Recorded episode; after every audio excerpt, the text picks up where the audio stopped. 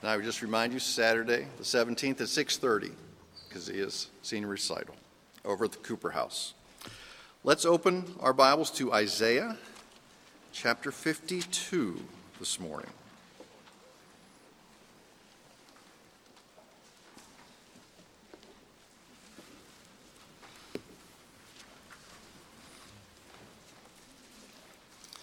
Isaiah 52.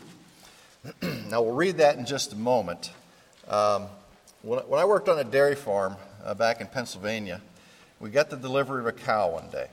And, and this was no ordinary cow. The, the owner of the farm had paid a lot of money for it and actually had gone in halfies with another farmer.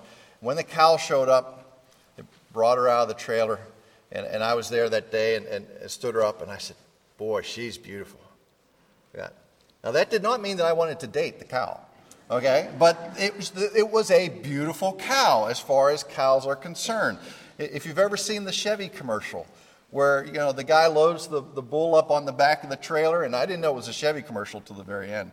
And you know the, the bull is is bulls are you know they're kind of slobbery and and, and the music comes behind, and, and the, the guy pulls the bull out of the trailer, and he kind of looks, and you know, if you've ever seen cows, they, they kind of have a tongue long enough that they can lick their own noses. So he comes out of the trailer and looks and licks his own nose, and there are a bunch of cows, and they kind of go and they lick their own nose, and, and it's a Chevy commercial. I don't know what that has to do with it, okay? But that cow that came off the trailer at the dairy farm was beautiful. Now, that's cow beautiful, okay? Because you can't define that in the same way that you might define beauty in other fashions. Um, uh, and beauty, the definition of beauty in our world is kind of uh, uh, fleeting. It goes back and forth in a variety of ways and in different contexts. Now, in John Keats' uh, Ode on a Grecian Urn, there's a famous line. It says, Beauty is truth, truth is beauty. That is all ye know on earth and all ye need to know. Now, what does that mean? Well, you, anybody who's an English major can come later and see, give me your opinion, but uh, T.S. Eliot said, well, it's a blight on an otherwise great poem, okay, because they couldn't figure out what it meant.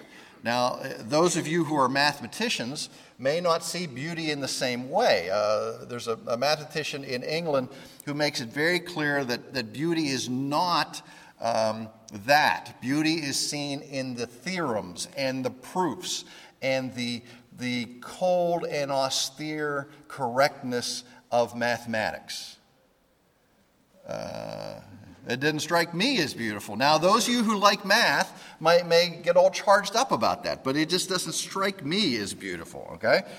Um, when it comes to defining or identifying beauty, our culture has varying views, and they're played out mostly in the differences between men and women, because if you didn't know, men and women are different. Okay? I know there have actually been studies on the fact to prove this that men and women are different. We, are obviously we're different physically, but we're different psychologically and the way we look at things. Now, uh, the features that men consider beautiful in women, and this is just from studies youth, clear skin, a symmetrical face uh, and body, feminine facial features, an hourglass figure. These preferences span borders, they span cultures, generations, meaning they're almost universal in their application as how men see beauty. Okay? Uh, studies also show that body size that's idealized, idealized in a particular culture appears to correspond inversely to the availability of food. Okay? No, wait, when, you, when I say it, you understand it better. In cultures like ours, where food is plentiful, thin women often are seen as beautiful. In cultures where food is scarcer, larger women are often seen as more beautiful. Okay? Now, that of course changes. Um, models are no longer like Twiggy. Okay? How many of you remember Twiggy? Okay, good, good. Uh, well, you know, she was like uh, a twig, okay? Like she was pretty thin, and, and that was seen as beautiful at one time in our culture, okay? Now, most women prefer men who are taller than they are. This is from studies with symmetrical features, but women across cultures also seem to take status, power, and access to resources into account. That's how rich, short, ugly guys get good looking girls. So we also understand that in some cultures, things like foot binding, head shaping, uh, the regular expansion of lips and ears through piercings and, and, larger objects placed in there, or even the manipulation of the neck through bracelets, if you've seen those, uh, where women's necks are, are, are, regularly long and they're held up with, with bracelets, those are seen as beautiful as well. Um, I, uh, I, didn't do any of those to our girls. Um, uh, so we, we don't see those things as beauty. Okay. Now the question is, what do we do with that? Uh, you know, how should we pursue beauty? Should we just say, This is me, this is what you get, love me as I am? Or should we work regularly to conform our physical selves to what society says is beautiful? Hmm. Well, this brings us to beauty as it's defined in Scripture. Now, I know it's Mother's Day and there are a lot of passages about mothers, but, but I thought so often beauty in our lives is defined by what we see from, and, and we'll put in, in from godly mothers in particular. And, and that kind of sets the tone for us. Well, here in Scripture, in the passage that we're going to look at, beauty is really based upon the holiness of God in His characteristics of holiness, in His character of holiness, and in His holy actions. Now, to most humans and human sensibilities, the qualities listed for us in this passage have no semblance to beauty at all. At all. They would appear quite ugly or repugnant to us. And really, trying to sell this type of beauty in the world is a tough sell. It's a tough sell. It doesn't go well on the front of a magazine. But the beauty that is shown to us in the actions and on the person of the suffering servant that Isaiah talks about is real beauty. There is nothing more beautiful than salvation and the one who gave his life for us that we may have it. There is nothing, and the flip side of that is there is nothing more wretched in the sight of an unbeliever than the one who gave his life for us, the one who laid down all that he was and bore upon his person the weight of our sin. Believers see that as incredibly beautiful, non believers see it as wretched. Let's turn to Isaiah 52. And I'll begin reading in verse 13. And if you're able, would you stand with me? We're going to read all of this. Heavenly Father, as we read these words, these beautiful words, sear them into our hearts and consciences that we might understand the beauty that comes in the suffering servant. We ask in Christ's name. Amen. Isaiah 52, verse 13. Behold, my servant will prosper. He will be high and lifted up and greatly exalted. Just as many were astonished at you, my people, so his appearance was marred more than any man, and his form more than the sons of men. Thus he will sprinkle many nations. Kings will shut their mouths on account of him, for what had not been told them they will see, and what they had not heard they will understand. Who has believed our message, and to whom has the arm of the Lord been revealed? For he grew up before him like a tender shoot, and like a root out of parched ground. He has no stately form or majesty that we should look upon him, no appearance that we should be attracted to him. He was despised and forsaken of men, a man of sorrows and acquainted with grief. And like one from whom men hid their face, he was despised, and we did not esteem him. Surely our griefs he himself bore, and our sorrows he carried. Yet we ourselves esteemed him stricken, smitten of God, and afflicted. But he was pierced through for our transgressions, he was crushed for our iniquities. The chastening for our well being fell upon him, and by his scourging we are healed. All of us, like sheep, have gone astray. Each of us have turned to his own way, but the Lord has caused the iniquity of us all to fall on him. He was oppressed and he was afflicted, yet he did not open his mouth. Like a lamb that is led to slaughter, and like a sheep that is silent before its shearers, so he did not open his mouth. By oppression and judgment he was taken away. And as for his generation, who considered that he was cut off out of the land of the living, for the transgression of my people to whom the stroke was due, his grave was assigned with wicked men, yet he was with rich men in his death, because he had done no violence, nor was there any deceit in his mouth. But the Lord was pleased to crush him, putting him to grief. If he would render himself as a guilt offering, he will see his offspring, he will prolong his days, and the good pleasure of the Lord will prosper in his hand. As a result of the anguish of his soul, he will see it and be satisfied. By his knowledge, the righteous one, my servant, will justify the many, and he will bear their iniquities. Therefore, I will allot him a portion with the great, and he will divide the booty with the strong, because he poured out himself to death and was numbered with the transgressors. Yet he himself bore the sin of many and interceded for the transgressors. This is God's inspired word for us today. So please be seated.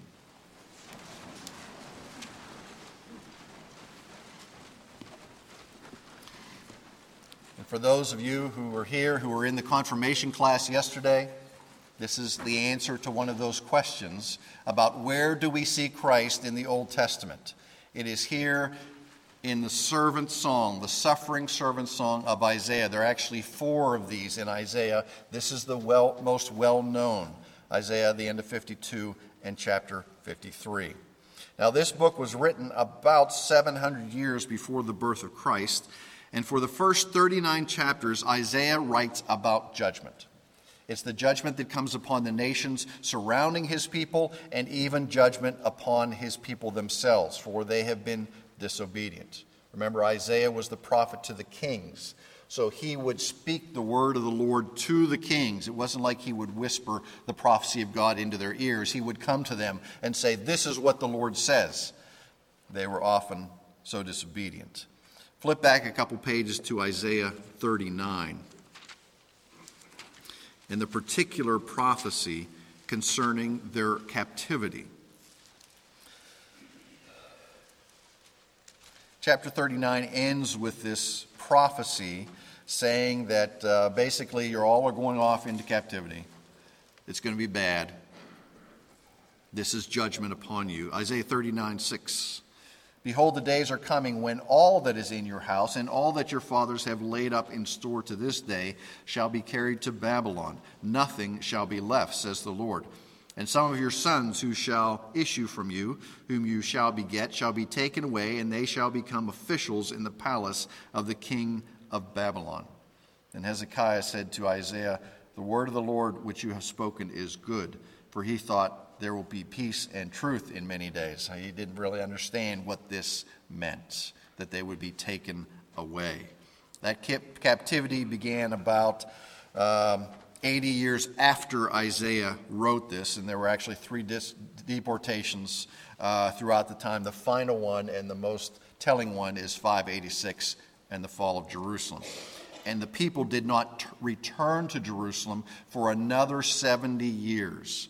They were held in captivity for that long before any of them returned. Now, as you're in 39, look at verse, look at chapter 40. This is really the turning point of the book of Isaiah. It's the pivot point upon which there has been judgment and judgment and judgment. And now a new message comes. Comfort, O comfort my people, says your God. Speak kindly to Jerusalem and call out to her that her warfare has ended, that her iniquity has been removed, that she has received of the Lord's hand double for all her sins. A voice is calling, Clear the way for the Lord in the wilderness, make smooth in the desert a highway for our God. Does that, does that ring a bell with anybody who's yet to come? He's the last Old Testament prophet who's also written about in the New Testament. That's John the Baptist, okay, because he comes before Christ. This is the prophecy about John the Baptist. Prepare a way for the Lord. Okay? He is coming. And John the Baptist says, I'm not the one. He says it uh, repeatedly. It's not me. I'm not fit to untie his sandals. He who comes after me is greater than me. For I must decrease and he must increase. So, after chapter 40 and this mood changes, God speaks about his servant, the servant that is coming. Now, there are actually three servants that Isaiah speaks about. The first servant is really the people of Israel. and their job to be the, the demonstrators of the things of God um, uh, in the world. But the nation as a whole fails miserably, and we've seen the judgment that comes upon them. And then in uh, chapters 44, 45, right around there, we have a guy named Cyrus who is mentioned, and he is the Persian leader, the Persian king, and he actually is the one who enables the people to come out of their exile. He makes a decree that will have them return to Jerusalem and begin to rebuild the city. But there's one thing to remove people from a place of idol worship, and there is another thing to remove the idol worship from their hearts.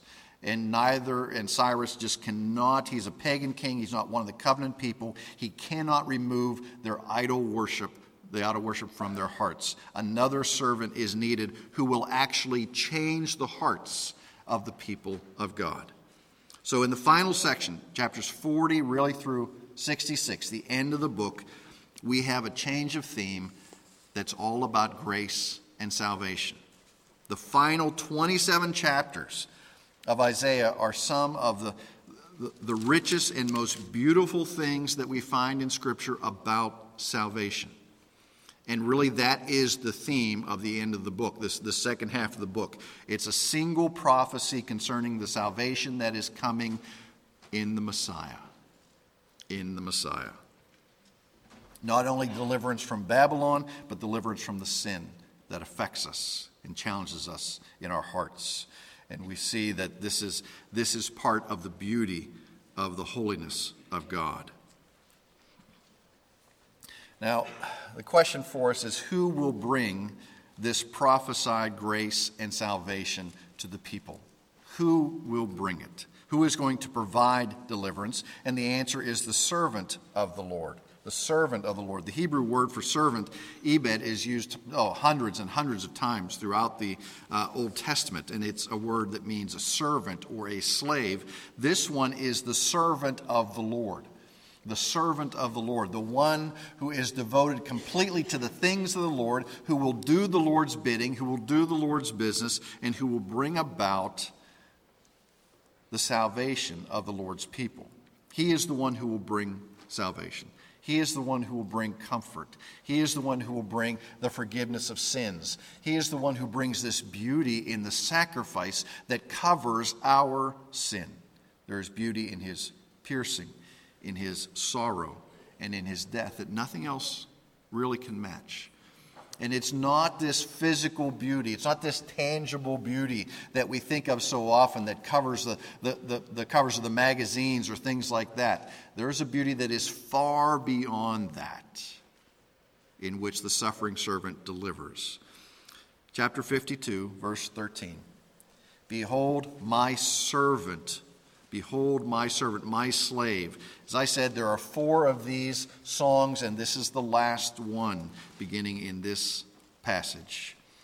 It is the suffering servant, our Lord, the Redeemer, the Savior. Now, the New Testament quotes Isaiah 53. Um, uh, eight verses in Isaiah 53 are quoted concerning specific things about Jesus Christ his coming, his life, his death, his resurrection, his ascension. They are dealing with the fulfillment of Jesus Christ. Isaiah, whether he understood this was Christ or not, he understood that a servant of the Lord would come. This is what he would do. He would bear our griefs, his, our sorrows he would carry. The list goes on and on. You can read it. He knew he would come, and it would be much more of a delivery than just coming out of Babylon, but it was a delivery for an entire people from the sin. So, apart from verse 2 of chapter 53, every single verse of the servant song is quoted somewhere in the New Testament. In fact, Isaiah 53 it really is the basis for Peter's sermon on the day of Pentecost. This is where he takes his material from. So Isaiah writes this prophecy of, of hope and of grace and salvation, really at a moment in the history of Judah that's as dark as anything could ever be. Okay, there's the prophecy of the, the Babylonian captivity. You will be taken away. Everything's going to come crashing down. But here is hope. Here is the ultimate in salvation for you. You must keep your eyes fixed upon the Lord. If ever there was a time in, in their history they needed this, it was then. But, you know, so often we like things now. Well, okay, you tell me that this is a problem now, give me the answer so I can get out of it now. This answer is not coming for a long time. Yes, they'll return from captivity, but Christ is still 700 years away before he comes on the scene. And Christ, the suffering servant, the prophesied one, he would not suffer for any evil that he has done. He would not suffer for any sin that was his own. He would suffer for the sin of others. All these things would be laid upon him. The chastening of our well being fell upon him, and it is through his scourgings that we find healing. Now, why does God need to save his people from their sins? Well, this is very important, especially in, this context here. Those who heard the words of Isaiah did not think they needed a Savior. They thought they were, they were good. They were God's people. They come from the uh, covenant with Abraham. They were descendants of Abraham. They thought all they needed was a king who could get their stuff together and fight off these other countries and, and really demonstrate who they were. They were God's covenant people. They did not understand that their sin was here that their sin needed to be atoned for, that the suffering servant needed to come and, and do this because they could not earn the favor of the Lord. Look at 53, verse 11. The second half of, of verse 11.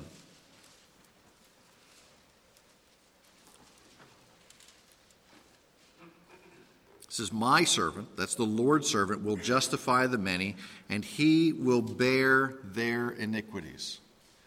He will bear their iniquities. Understand that this is, there's nothing of, of, of physical beauty that would draw us to the suffering servant. It is all a beauty that is done in his actions. It is all a beauty that is done in, in the holiness of God as it is demonstrated here. He bore our iniquities. What disfigured him on the cross? Was it just the beatings? Was it just the flesh torn from his back? Was it just the thorn of crowns? Was it just the crucifixion? Or was it the weight of our sin that also made him ugly, to be, not to be looked upon? You see somebody, perhaps this is an imperfect illustration, you see somebody who's, you know, what? It's not the years, it's the mileage, right? It wears upon their body. Sin has a way to wear upon our bodies. Think of the weight of all of our sin placed upon Christ. He had nothing that would draw us to him, no beauty that we would think to look upon him, yet he is the most beautiful. See, in the atonement, the suffering servant justifies the many. He's prophesied in the Old Testament to come from the nation of Israel, to come from as a descendant of David. The Old Testament says he'll be born in Bethlehem. Isaiah says he'll be born of a virgin, but it's not until he arrives that we will know who he is. And at his baptism, the voice of the Father cries out, This is my Son in whom I am well pleased. Isaiah 42, verse 1 says the same thing. That's the prophecy about the Lord and his Son. Behold, my servant upon whom my chosen one, in whom my soul delights, I have put my spirit upon him. Look at what the Lord has done, acting out of his holiness, acting for our salvation. Let these words fill your mind. Let these words pierce your heart. He was stricken he was afflicted, he was pierced, he was crushed, he was chastened. And who did this? The arm of the Lord did this. It was God's will that this happen. It's not so much that the suffering servant suffered because of stupid men or his own ills. There were, he had no ills, he had no sin, he had no offense. His heavenly Father did this for us. His heavenly Father afflicted him. God has gone out against his own servant and struck him and crushed him and bruised him for us. Look at verse 5, chapter 53. He was pierced through for our transgressions, he was crushed for our iniquities. The chastening of our well being fell upon him, and it's by his scourging that we are healed. In, in Hebrew, this is all cause and effect. Okay? There's cause and there's effect. His scourgings, we are healed. His scourgings, we are healed. Now, there are two words I want to make sure that you walk away with when you leave here today. Obviously, there are some other words I want you to remember, but two words in particular substitution, satisfaction. Substitution and satisfaction. We find the words substitution here throughout verses 5 and 6, and this harkens back to the language in Leviticus 16. Now you think, uh, oh, gee, Rand, I, I'm a little rusty on Leviticus. Can you help me with chapter 16? Yeah. There are two goats. One goat, its blood is shed, and its blood is sprinkled on the altar to atone for the sins of the people. The other goat, the chief priest comes up, and what does he do? Lays his hand upon the head of the goat, casts the sin of the people onto that goat, and where does it go? Out into the wilderness, never to be seen or heard from again. God remembers our sins what? No more. They are as far as the east is from the west. When the Lord cast out that sin, this is what he's talking about in Leviticus 16. The sins were gone, but that was an imperfect means of it.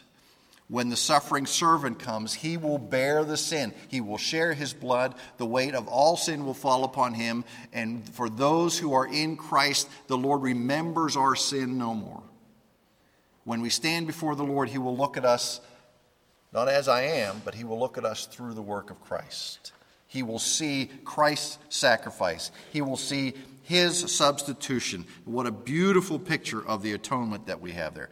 The sin is expiated, the sin is cast out, the wrath of God is dealt with. That sin is never to be brought up again, and it's the Lord who does that work. Remember Genesis 22, Abraham and Isaac. They're up on the mountain. Abraham's ready to, to sacrifice Isaac, and the Lord says, Hold it, hold it.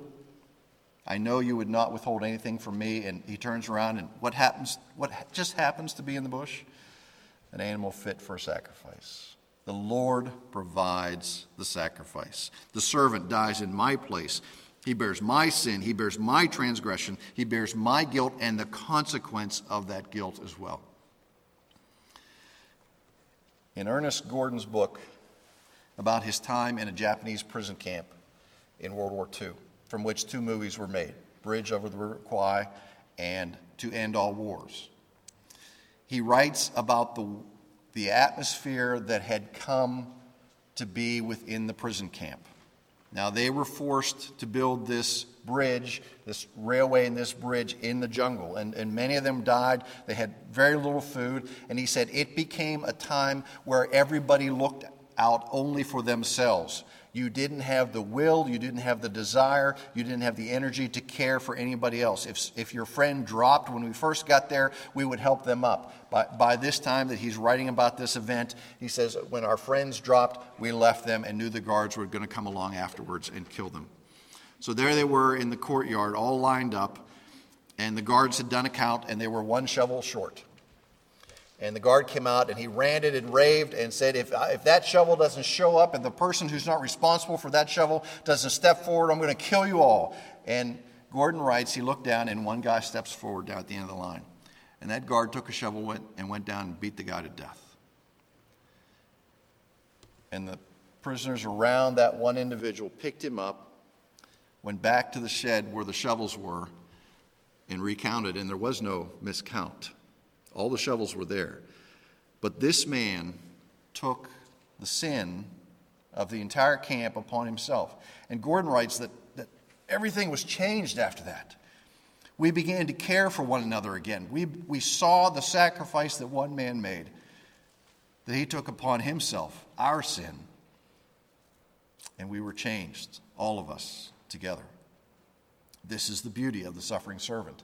He takes upon himself a sin that he did not have, a sin that he did not have to bear, but it was his love and care to atone for us. He was our substitution. God made him who knew no sin to be sin so that we might become the righteousness of God. And the gospel is not simply that God forgives sin, but that God forgives sin by placing it, imputing it upon the suffering servant, and then punishing it. He's rejected for us. He is pierced for us. He is crushed for us. You don't have to understand all the intricacies of the doctrine of substitution. All you have to know is that Christ died for you, and your sin is placed upon him. So, not only substitution, but satisfaction, meaning that the wrath of a holy and righteous God is appeased in the death of his own Son. Why would he do that? I mean, look, look at your own heart. God, am I worth the death of your son. Is my salvation worth that? And, in a selfish fashion, I think, yes, I am. I'm worth it. I, but really, I know I am not worth it. That's what makes grace grace. I'm not worth it. I don't deserve it. I can't earn it. But I get it because Christ has done the work. He bore our griefs. Actually, the word griefs be translated disease. And Matthew, when he talks about Jesus healing men and women of disease, he quotes that verse in Isaiah. So that's it. That's the cost of our redemption. That's the depths to which the suffering servant would go. Christianity is about the provision of a sovereign God who provides for us someone to stand in our stead to do for us what we could not do for ourselves, to shed his blood, to die for us, to expiate the wrath of God, to take it upon himself, that we might have the joy and the privilege of being called the sons of God. That's beauty. That's real beauty. Let's pray.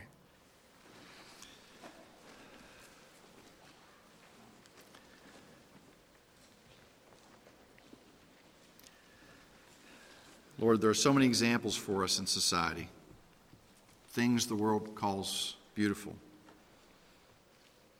people, structures, scenes. And, and yes, Lord, there is a beauty there. But remind us there is something more beautiful than we can imagine. And that is a love that would bear our sin that is a love that would take upon himself all of the evil that fills our hearts. And you would be satisfied. Lord, this is not something that simply is done and we rejoice and we go about our daily lives. This is something that grabs us this is something that must possess us. If Christ has done this, if the suffering servant has taken upon his, upon his person all the weight of our sin, if, if the weight of punishment that was deserved for us is placed upon him, and our lives are forever changed by that, how then shall we live? Should, should we live like the rest of the world? Should we just go about and, and say, Great, I, I've got salvation and I've got mine. What about you? No. We need to be different people. People with an eye to the sacrifice. People with an eye to what it has caused us to be restored to a relationship with you. That our hearts would be gentle with others. That our hearts would be compassionate, knowing that we were like them at one point. We did not know the things of Christ, we did not understand that.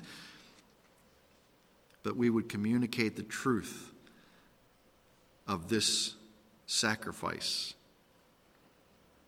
and do it in gentleness and compassion,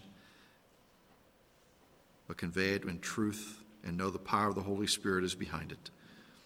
Lord, come upon us today that we now might live in this sacrifice and in this satisfaction, the substitution that Christ is for us. We ask this in his name. Amen.